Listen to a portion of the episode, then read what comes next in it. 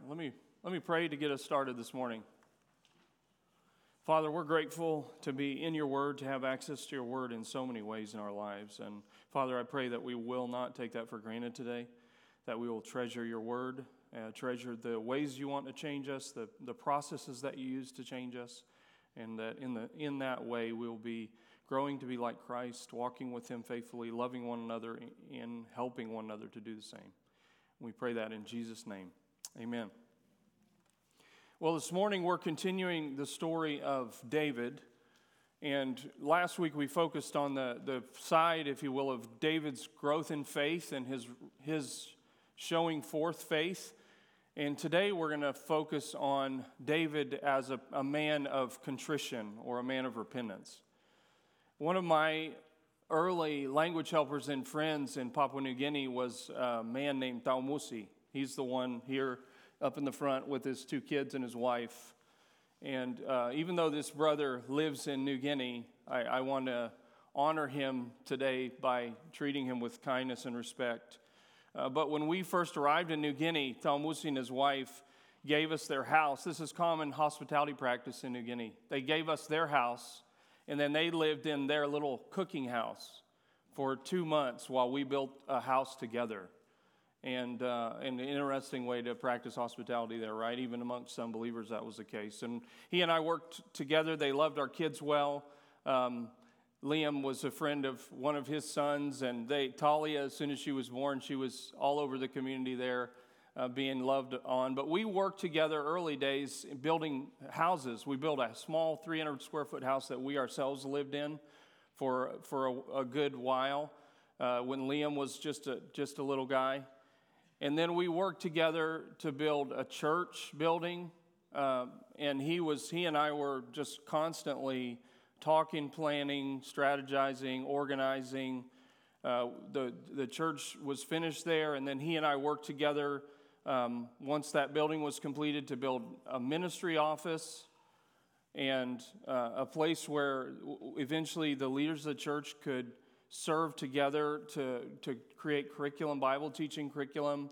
So he was a faithful brother that I worked alongside for many years. And I remember very clearly, and even talking about this challenge, it makes me feel emotional, but I remember very clearly the day when, after years of working together, he and his wife came to me and and confessed, and they were both sobbing uncontrollably, which was unusual in that context, but he confessed to having had an inappropriate relationship with his single sister-in-law.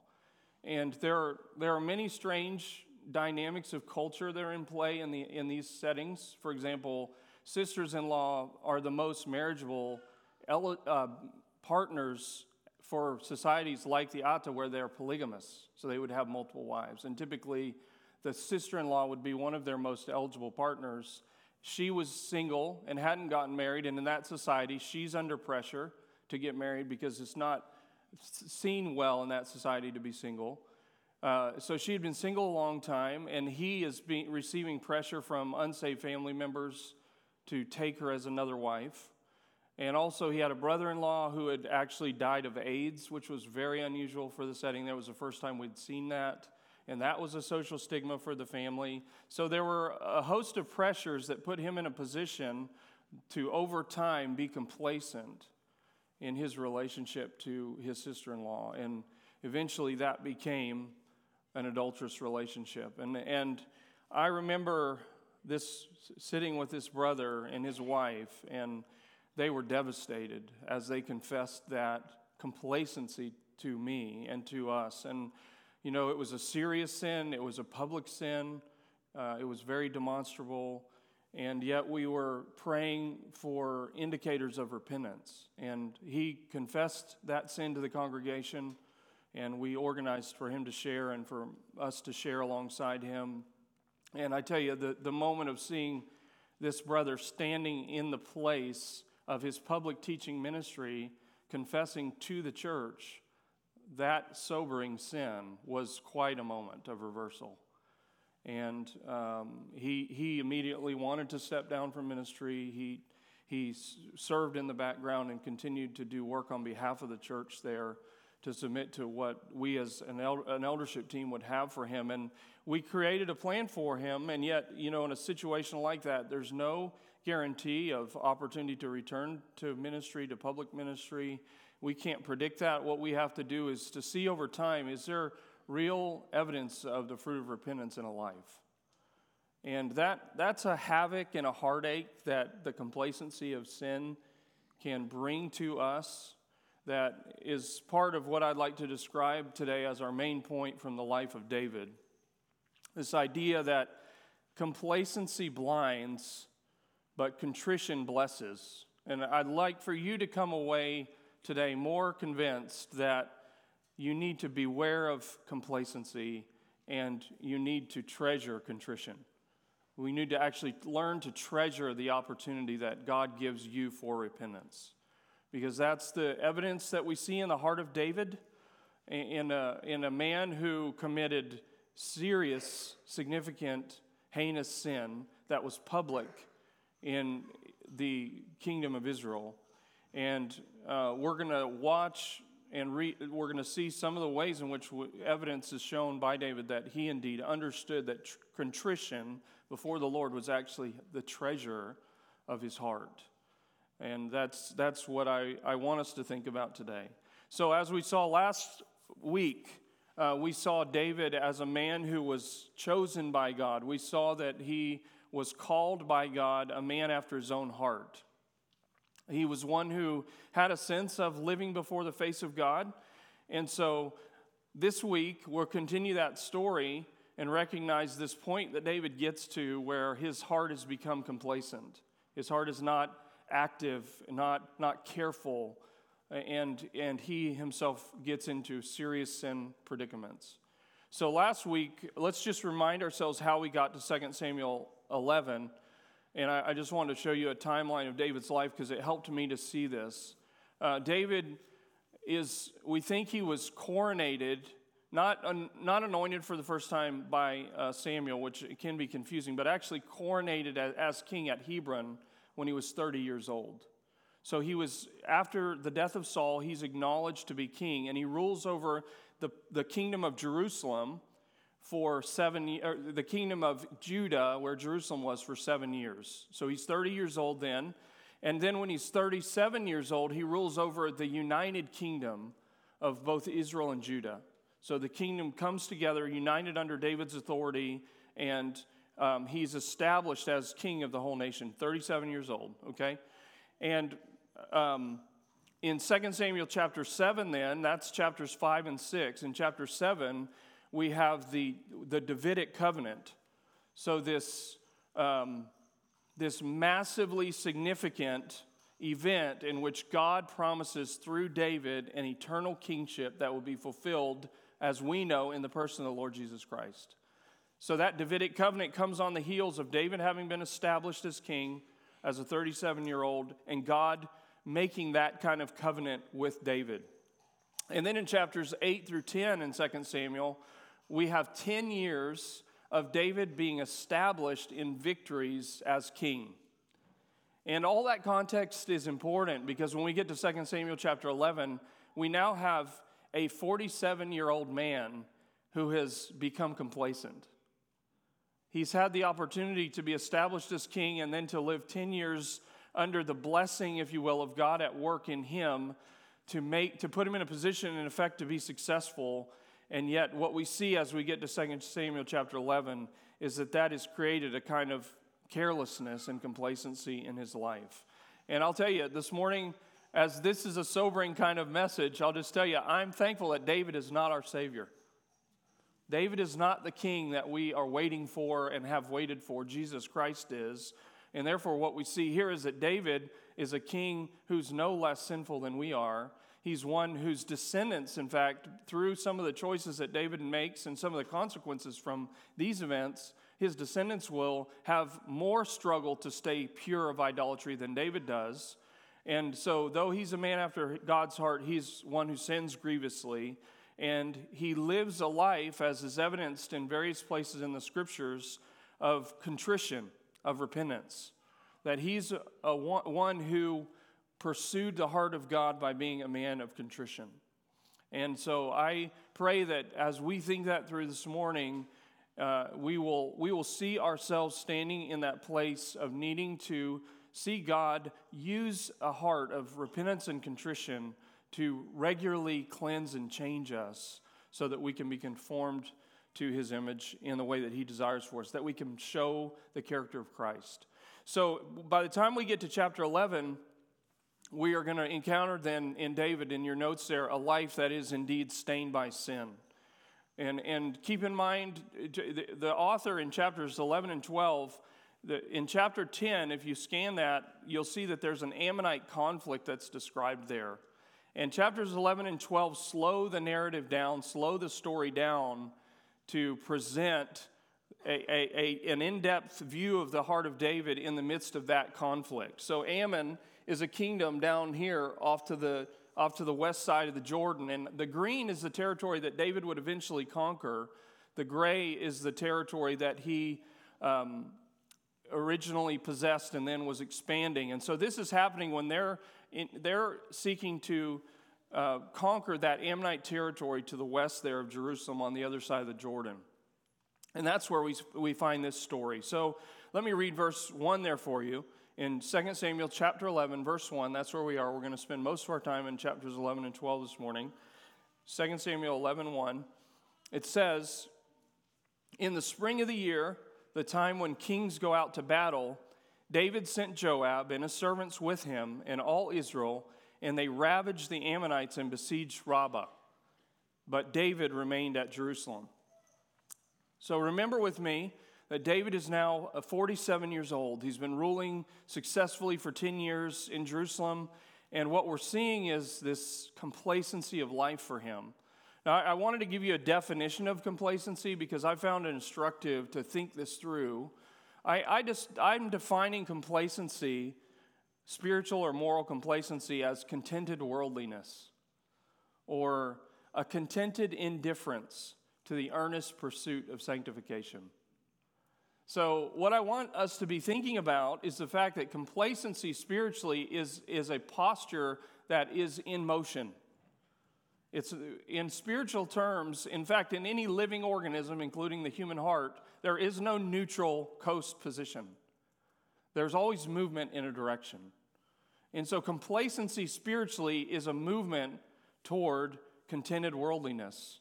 It's an investing in a contented indifference to the earnest pursuit of sanctification. And that, that's that's a critical principle of life for a Christian. Because if we don't understand that we're in movement one direction or another, then, then we let the passivity of heart uh, move us to, to worldliness, to indifference, to a lack of, of care in, in our sanctification. Now, just remember with me, as this talks about the season when kings go to war, this isn't baseball season, okay? This isn't like the basketball season. It's the season of going to war. No, this is the time when the kings of Israel that God established were, in, were intended to be eradicating idolatry from the land that God had given them to cleanse. So David was responsible to be proactively cleansing the land of Israel from the idolatrous nations that were possessing that land that God had given to his people. And so there, there's a there's a you can see the literal lack of spiritual responsibility that he's taking up there, because instead of proactively as a shepherd and as a leader taking responsibility to lead the people to cleanse the land of idolatry, he's passively, complacently staying in Jerusalem and therefore submitting him himself and others around him to a kind of contented indifference to the, the pursuit that God had for him to take up. And and I'll just, the personal application here for me is big. Like, that's that's us too, right? Like, we're people who are embedded in a world that is continually pressing in on our souls to try to conform us to its image. And we're those who, before the Lord, becoming a Christian, being a disciple of Christ, are therefore in a position where our proactive responsibility is to pursue and eradicate sin alongside the Holy Spirit's work revealing that for us. And so therefore, in a spiritual sense, we're in this kind of proactive, responsible disciple of Christ position. And and Uh, so when David's army was going out to war, and when our army, in effect, spiritually, should be going out to war, David remained in Jerusalem. He sent others out, and he stayed behind. He's the king who leads the army, and he stayed behind, and he abdicated that responsibility. And you know the story, but we'll read some of the verses here together. This is not new to you. I know we even had this preached in, in the Sunday services, but see there with me in, in verses two down to five in chapter eleven, Second Samuel eleven. It says, "It happened late one afternoon when David arose from his couch and was walking on the roof of the king's house that he saw from the roof of, of a woman bathing. And the woman was very beautiful. And David sent and inquired about the woman. And one said, 'Is this not Bathsheba, the daughter of Eliam, the wife of Uriah the Hittite?' So David sent messengers and took her, and she came to him, and he lay with her. Now she had been purified, she had been purifying herself from her uncleanliness or uncleanness. Then she returned to her house, and the woman conceived, and she sent and told David, 'I am pregnant.'" If we just tracked in that short paragraph all of the main verbs that move the action of the story forward, we see a rapid-fire and ruthless set of verbs that make this a very sensual kind of affair for David. In other words, he, he arises, he walks, he sees, he sins, he sins again, he takes, she comes to him, he lies with her, she returns, she conceives, she informs. Just no, there's no there's no sense of of uh, the kind of integrity of intimacy that God would have for a relationship. No, this is just a sensual and fleshly encounter that, that is prompted by David's indifference, his complacency, his lack of care of his soul. If you've been in Jerusalem or have heard explanation of the city of David, you'll you'll know that the the actual the Temple Mount is here. David's palace was here. This lower portion there that was built up on the ridge is thought of as the city of David. So David's palace is elevated, and it's common for people to be on their rooftop in the heat of the day.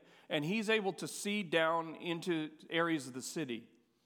And all of those events and a lack of engagement with responsibility put him in a position like this. And I tell you, once once that kind of event occurs, then what we see from David is he immediately has to try to do collateral damage control, because he's now got to involve a whole bunch of other people too in the plot to make this work. The text makes clear that she wasn't pregnant before coming to David. That's why the description there of the purification.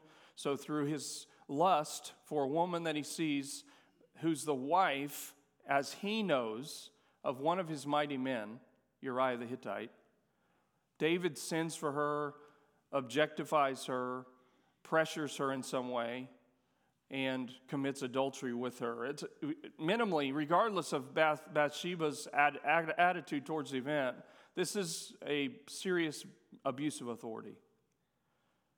And the contrast between her purification ritually and his ugliness of heart Um, shows that conception of sin there, and she sends back to him and says, "I'm pregnant." And so, just an application again, friends, and I, I say this to myself, beware of inaction. Beware of the indicators of spiritual and moral complacency. Complacency spiritually blinds us. It dulls your sensitivity, the sensitivity of your heart, the conviction of your heart to sin and truth. Uh, and and I'll tell you, it, it always produces collateral damage. So you're not never the only one harmed by the impact of sin like this. Always collateral damage. And that's what we see in, in David's life, because as we move forward in verses six to thirteen... we see now that David has to lie and deceive all the more, that he has sought to control and manipulate the circumstances, and he's done great evil in the process. And now that inaction, if you will, which I, I'm arguing is not actually an inaction, it's a decision, but an inaction in complacency produces an action in unrighteousness.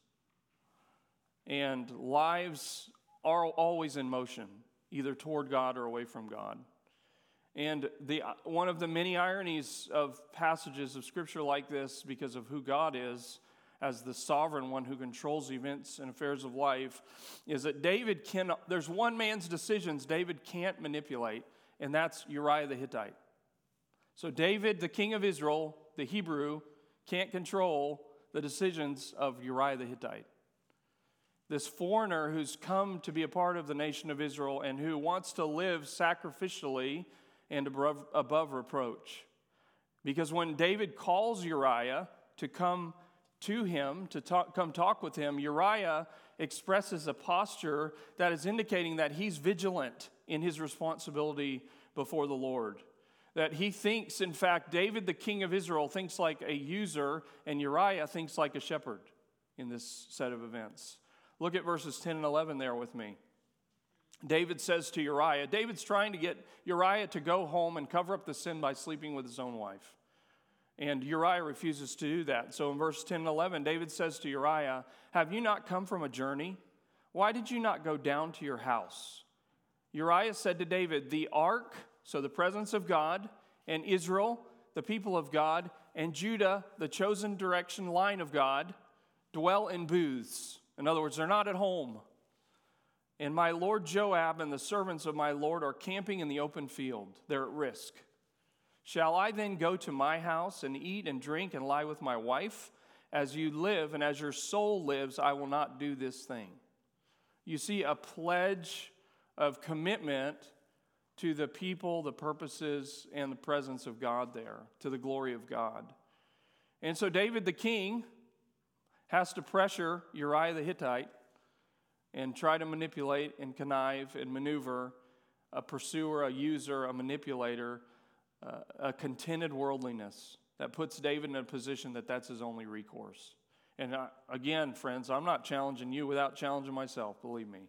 Like that's a, that's a, it's just a, a continual wrestle before the Lord that we're responsible for, to not allow that kind of indifference to blind us to uprightness, to righteousness, that David should be able to be convicted by Uriah the Hittite in this situation and recognize sin in his own life, and yet he's completely blind to that. He's now content and intent on pursuing a course that can bring an absolute disaster on the nation.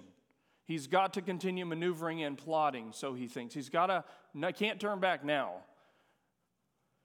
And, and it brings me to this idea of application that I think is is a lie that's a hell lie. And, and that application is what I think of as the sunk cost fallacy. The sunk cost fallacy. In other words, I've invested too much to turn back, right? I've sunk too much. I, I've invested too much in the deceitfulness of this. And if I can just invest a little more, I can make this right and no one would know any different. I can't stop. I, I'll lose too much if I come clean. That's the lie. I'll lose too much if I turn from worldliness right at this moment. I have to wait until that moment so that I, I can make myself look different in the eyes of people and not come clean before the Lord. I'll, I'll lose too much if I turn to godliness. I can't repair it enough if I do that. I, I can't hide it. I can't, and you know, you know what I'm saying here. And I just want to encourage you and encourage myself, that's always the wrong decision. That the right time to turn to godliness is in the moment when sin is acknowledged and recognized. That contrition, without exception, in God's economy is always the best option. That God is not in the business of negotiating terms of surrender to sin. And so in Second Samuel eleven, fourteen to twenty, now David has to send Joab back to his own people Uh, to write a mandate of murder for the people of God. And not only will he kill, put Uriah to death, but he'll put others of the soldiers who are there in that conflict to death, because he, he orchestrates through Joab this military campaign that is that is a, a that's a, a, a suicide mission, because they get too close to the wall, and he knows that's going to happen. He has the army pull back, and he allows Uriah and others to be killed. So he reorders, just think with me about that, he's reordering the priorities and purposes of God. Rather than pursuing righteousness, He's pursuing unrighteousness, and he's causing others to pursue unrighteousness. This one who should be leading as shepherd and king is actually putting his people in a place to pursue unrighteousness, because they're, in effect, those who should be eliminating the enemies of God through their idolatry and sin, and yet they're not doing that. And, and, and again, it's a corrupt abuse of the authority and responsibility that David has. And friends, I, I don't want to make, I, my, my desire today is not to overwhelm you with the heaviness of the situation, but there is a sense in which anytime we pursue sin in indifference, when we're contented in our worldliness, Then, then we're leading others into a position where they're making decisions for unrighteousness, because we're corporately together responsible to function before the eyes of the Lord. And so this kind of inattention and inaction is a leading in unrighteousness. It's an indecency. How is that possible for the man after God's own heart? And I say, because complacency has blinded him. He has contented himself to worldliness. And Uriah himself there in those verses carries his own death sentence back into the field. He knows nothing about that. And David prepares himself, even in his reaction to the news that he's crafted for Uriah to come back. And when he tells him what had happened, he's, re- he's ready now to craft this elaborate hoax to continue to propagate the lie. And again, just keep in mind, friends, that we operate in sin the same way, that we have all kinds of means. I, I can tell you, I, we could sit here for the rest of our time and give examples of all the kinds of ways that we tend to do the same thing. We tend to be indifferent. We tend to be rationalizers, right? You, you know this. We tend to justify ourselves.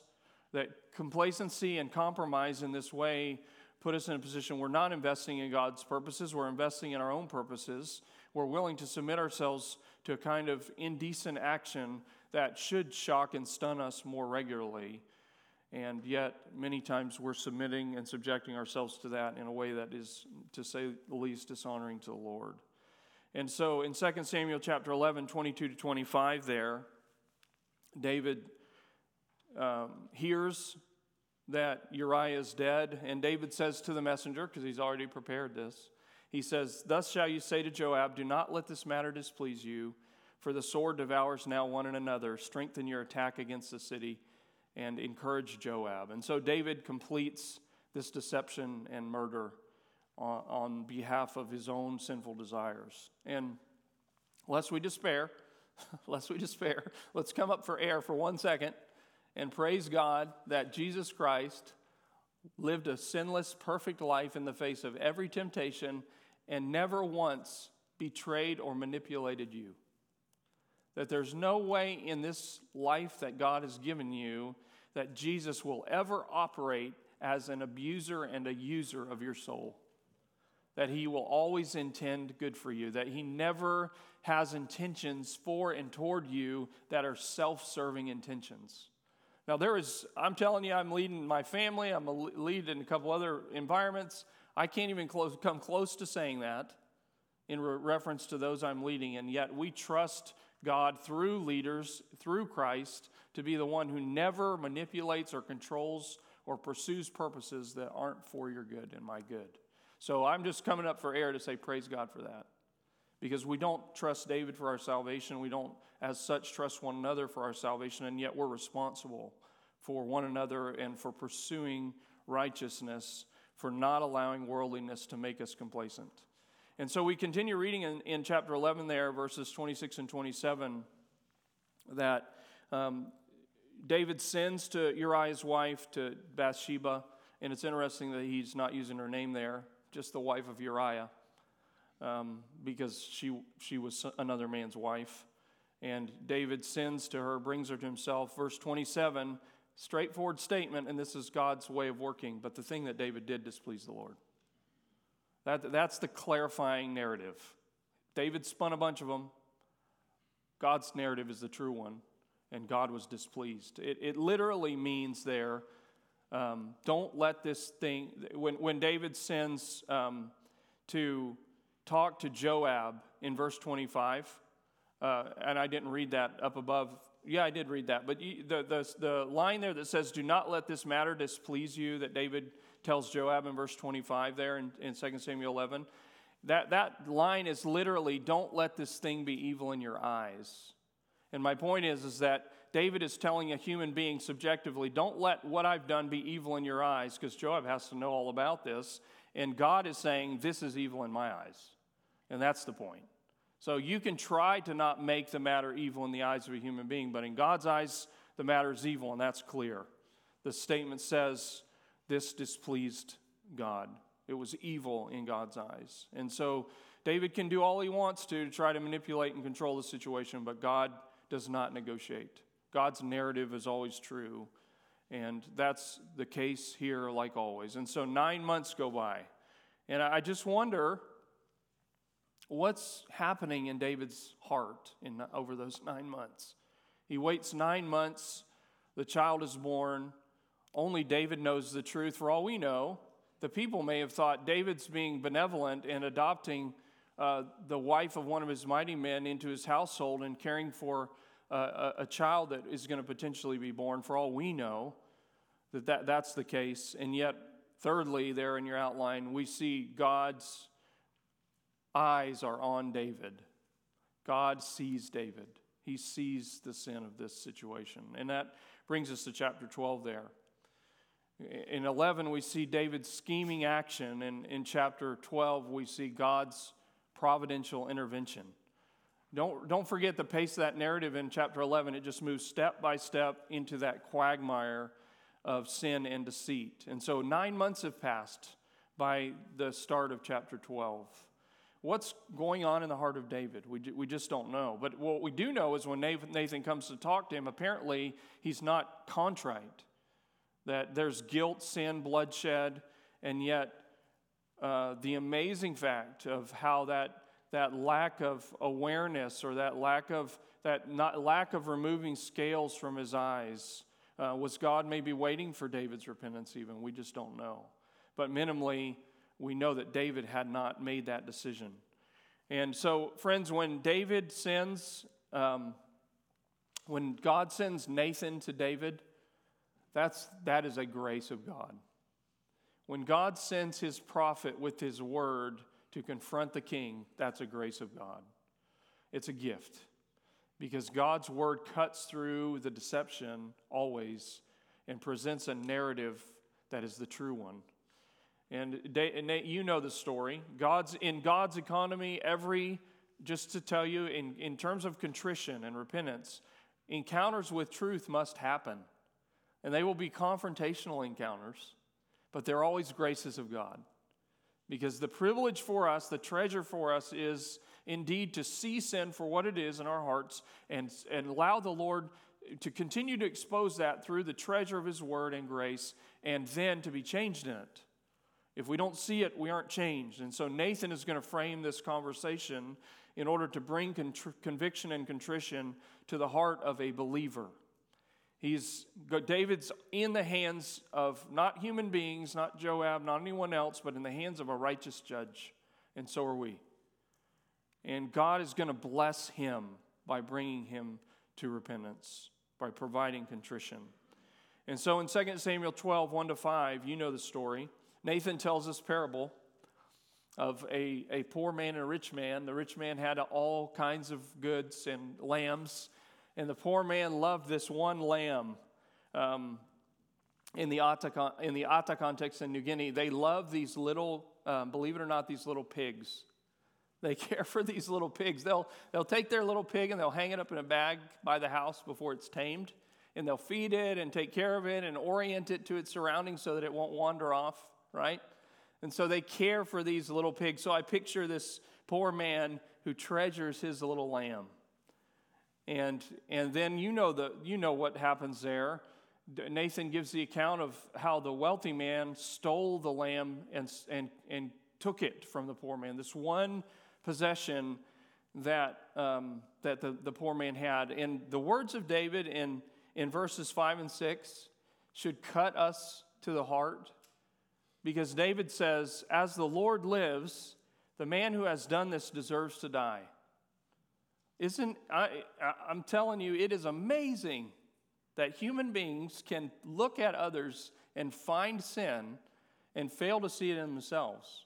That you and I have this amazing ability to look at others and see sin, call it out even, be indignant about it, demand justice.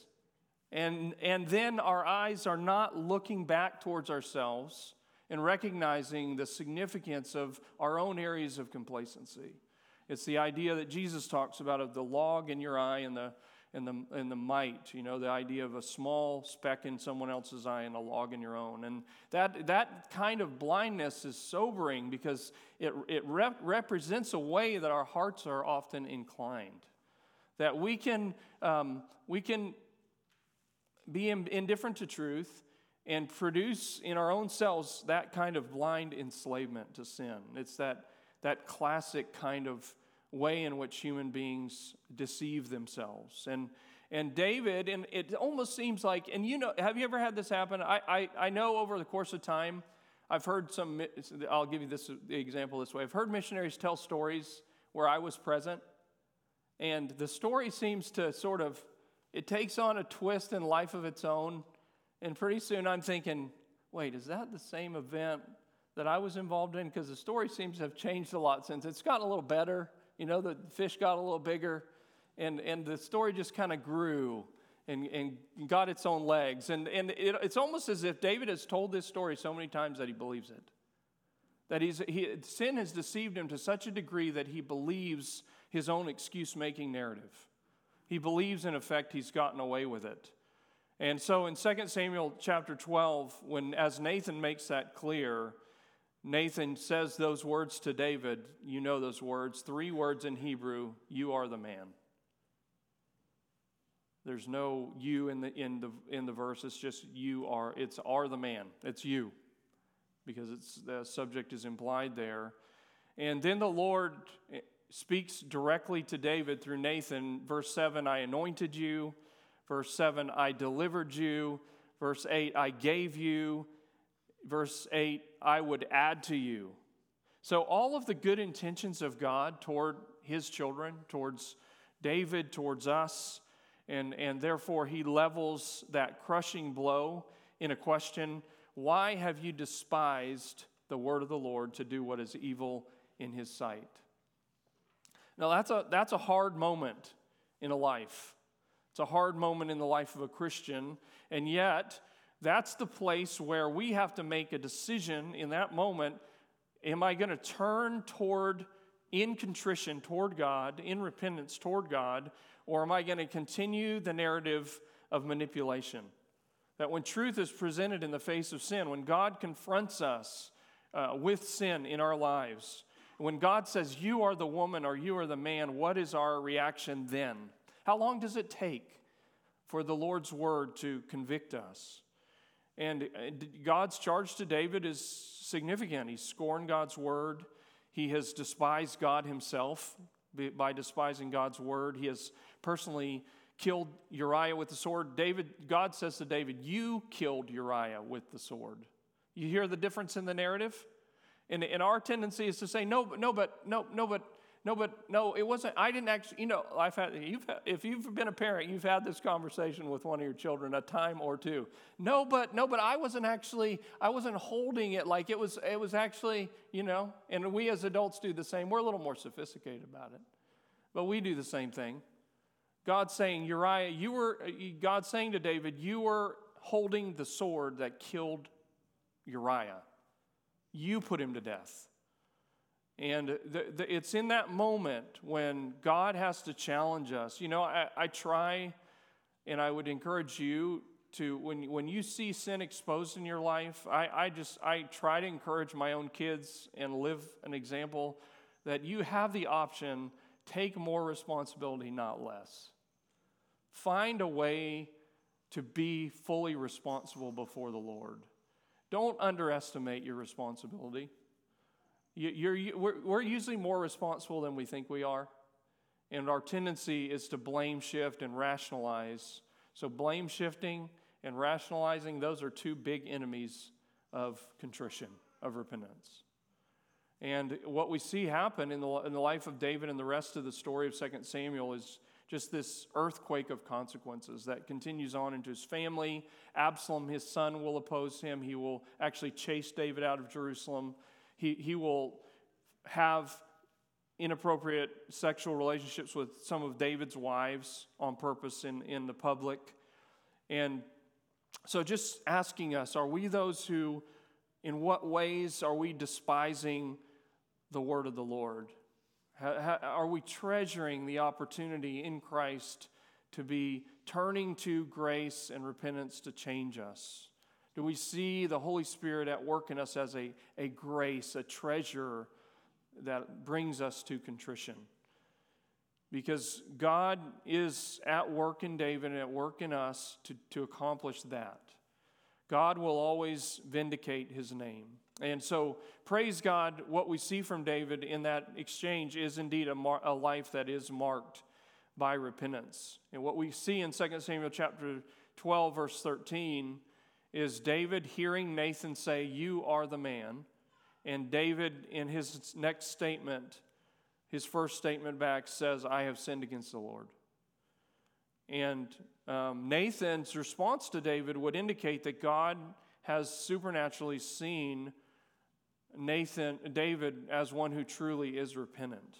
That the Lord, because Nathan says to him, "The Lord has put away your sin, you shall not die." So in God's kindness, we see contrition from David because the contrite take responsibility for sin. That's what, what they do. They take, and I'll say ruthless stock of heart circumstances and facts as the Holy Spirit exposes them. They don't shy away from the horror even of the consequences of sin, which David has to face up to now. And I'll tell you, as an as a non-Christian, uh, the grim reality of life in the world around us, knowing what sin is and understanding the seriousness of sin could actually destroy you because there's no grace in it. There's no forgiveness in it. There's no movement positively in it. But before God, a ruthless assessment of my condition is a treasure that allows me to be changed. And that's such a difference. There, there are times, you know this, when young people or old pe- older people, older people like me, get mired down in the shame and guilt side of exposure to sin, and we fail to look up and see the privilege that contrition is to bring us to the person of Christ so that we can see the gloriousness of his forgiveness applied to us. And so don't lose sight of the privilege, the treasure of contrition for the sake of change in your heart and my heart. David had utterly scorned the Lord. And yet, unlike King Saul before him, he would not be crushed by that. King Saul is weighed down by the shame of sin and the fear of the men and women around him seeing his sin. He's so weighed down by that shame that he's crushed by sin rather than turning face forward to God to say, "But I can confess sin to you and you can forgive me of sin. In the process, you can change me." And David will do that. And so I just wanted to throw one of probably one hundred thousand out there definitions of repentance up for you here. That repentance is godly sorrow for sin that turns to God in faith for forgiveness and change. Repentance is godly sorrow over sin that turns to God in faith for forgiveness and change. Now, we, there's no way we can fully unpack that. Even the, the idea of godly sorrow itself is, is challenging because it, it represents a posture. This is between me and the Lord.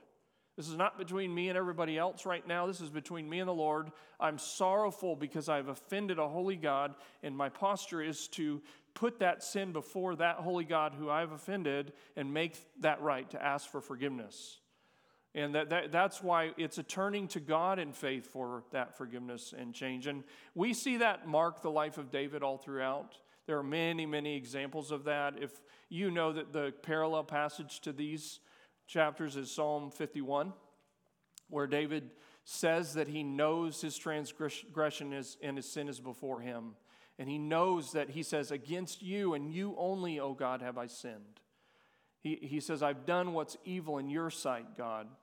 And, and so Psalm fifty-one at some later point would be good for you to read. Psalm thirty-two is another good psalm where David acknowledges what repentance is and reflects on repentance and forgiveness from God. Psalm thirty-eight, David also reflects on the, the reality of sin in his life and the need for repentance for God, for, with God. And so I just want to encourage you to realize that David, many, many places in his life, is able to reflect on the seriousness of sin, the need for repentance. And though his sin was great, his grief and repentance were great. His grief and repentance toward and with God were great. And so I'll just say this. If we treasure contrition, we treasure correction. Because there is no such thing as contrition without correction.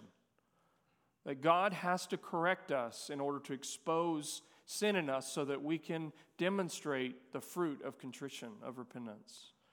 And that's why in Psalm one forty-one, David even talks about letting the righteous strike him, because he knows he needs a community of faith around him to bring him to repentance. And, and that's what I ask myself and ask you. What about us?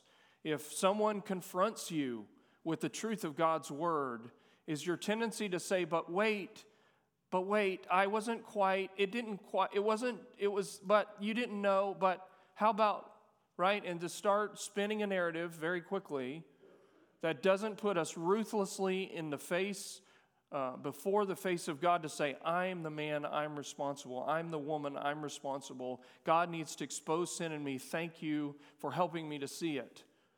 That our, our, our decision is not one of trying to do image management, as John has talked about. Are we, are we willing to receive correction humbly and gladly with thanksgiving? Or when we feel that tendency of heart to squirm and deflect and ignore and dodge and manipulate and wait, I got to fix this. It's it's messing up my public perception here. Uh, do do we settle our souls before the Lord and allow God to be one who convicts and changes us? Are we those who are people who hear, we grieve, and we repent? And that's a way of life for us. And so after repenting and seeing God's forgiveness, we do see God, or we see David as a man who depends on the faithfulness of God. You know, Nathan says to him there in Second Samuel chapter twelve, verse thirteen, the Lord has put away your sin, you shall not die. And David hears that his child will die. Nathan tells him that. And David pleads with God for more mercy. David's never afraid to ask God for mercy. And we don't need to be either. In fact, one author calls David a relentless intercessor. He's one who never stops interceding. And we see the right posture because David throws himself before the Lord. He waits seven days and he, you know, th- this is the picture I have of, of the, a situation like this. There's a way in which as sinful people, we, we, we are grasping, our hands are clutched around something. Uh, the, our hands are clutched around the opinions of others, or they're clutched around uh, the, the need to control our own lives, or they're clutched around the, the potential for consequences, or they're, they're clutched around uh, a, a kind of uh, posturing of life. And, and what God does when we repent, or when he challenges us to repent, is he forces our hands open, and he says, leave your hands open. Stop clutching. Stop manipulating. Stop trying to control. Stop trying to argue for. Stop uh, defending. Stop ignoring. Stop rationalizing. Open your hands. We present open hands of faith and repentance before the Lord, before the justice of God, like David does and says, here it is, God. I'm going to fully trust you to do what's right with this. And in the process of that, God, in his grace, he takes those bloodstained hands and he cleanses them. And he puts good in them. And he establishes us in a direction of what's right. And he applies in that way grace to us. So the more we cling, the less opportunity there is to expose hands to God and allow him to cleanse them. And that's what he wants from us. And David's child does die seven days later. And David doesn't fall into desperate despair. No, because he's made a decision. My hands are open before God. He's the just one. He's the judge. He's the one who makes decisions that are good for me. and the right in all of his judgments. And so God does indeed take the child from David. And there are calamitous consequences. There's one, one pastor said that in a way the kingdom of God, the kingdom of Israel walks with a limp from this day forward. That the kingdom never quite recovers. And yet we see, just to keep moving, we see in Second Samuel chapter twelve, verses twenty-four and twenty-five, the, the seed of hope. We see little Solomon come along. And, and you know, you know we need Solomon. Not just because we need hope in the picture, we need a Savior. And Solomon is the one God would provide to get us there. And so the birth of Solomon is a, is is God's reestablishing the continuity of his narrative, his story for our salvation. And, and so God in his mercy provides David the heir that he would have chosen.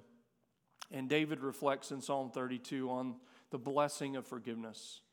That David glories in the faithfulness of God, in the steadfast love of God, in the, the good of God for him. Even, in fact, uh, David wrote lots of psalms that, that point to this. Psalm twenty-six, another. That David is one who is willing to focus his attention on the steadfast love of God and boast in the faithfulness of God. And when we get to the end of David's life, what we should conclude is that God was faithful. That God was the one who saved David through a future Messiah, that God was the one who granted faith and repentance to him, that he was the one who, uh, because David desired the glory of God, that God glorified himself in David's life. So just as we reflect on that, as we close there in chapter twelve and turn to some questions, you know, I, I love the fact that in chapter twelve we see that this final epilogue marker of David's return to responsibility. In chapter in chapter twelve, verses twenty-six to thirty-one, um, we see that Joab is fighting against Rabbah. Remember, that's the same city mentioned at the beginning of eleven, that Ammonite capital. And look at what verse twenty-nine says there. It says, "So David gathered all the people together and went to Rabbah and fought against it and took it." So what we see is this contrast, eleven one and twelve twenty-nine.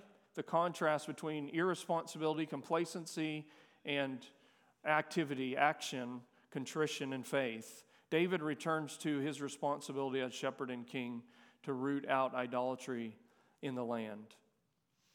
And so, friends, um, as David's kingdom continues to expand over the next twenty-three years, um, I just challenge you with me this morning to remember that main point, that we need to beware of the blindness of complacency and be turning to a treasure of being contrite before the Lord.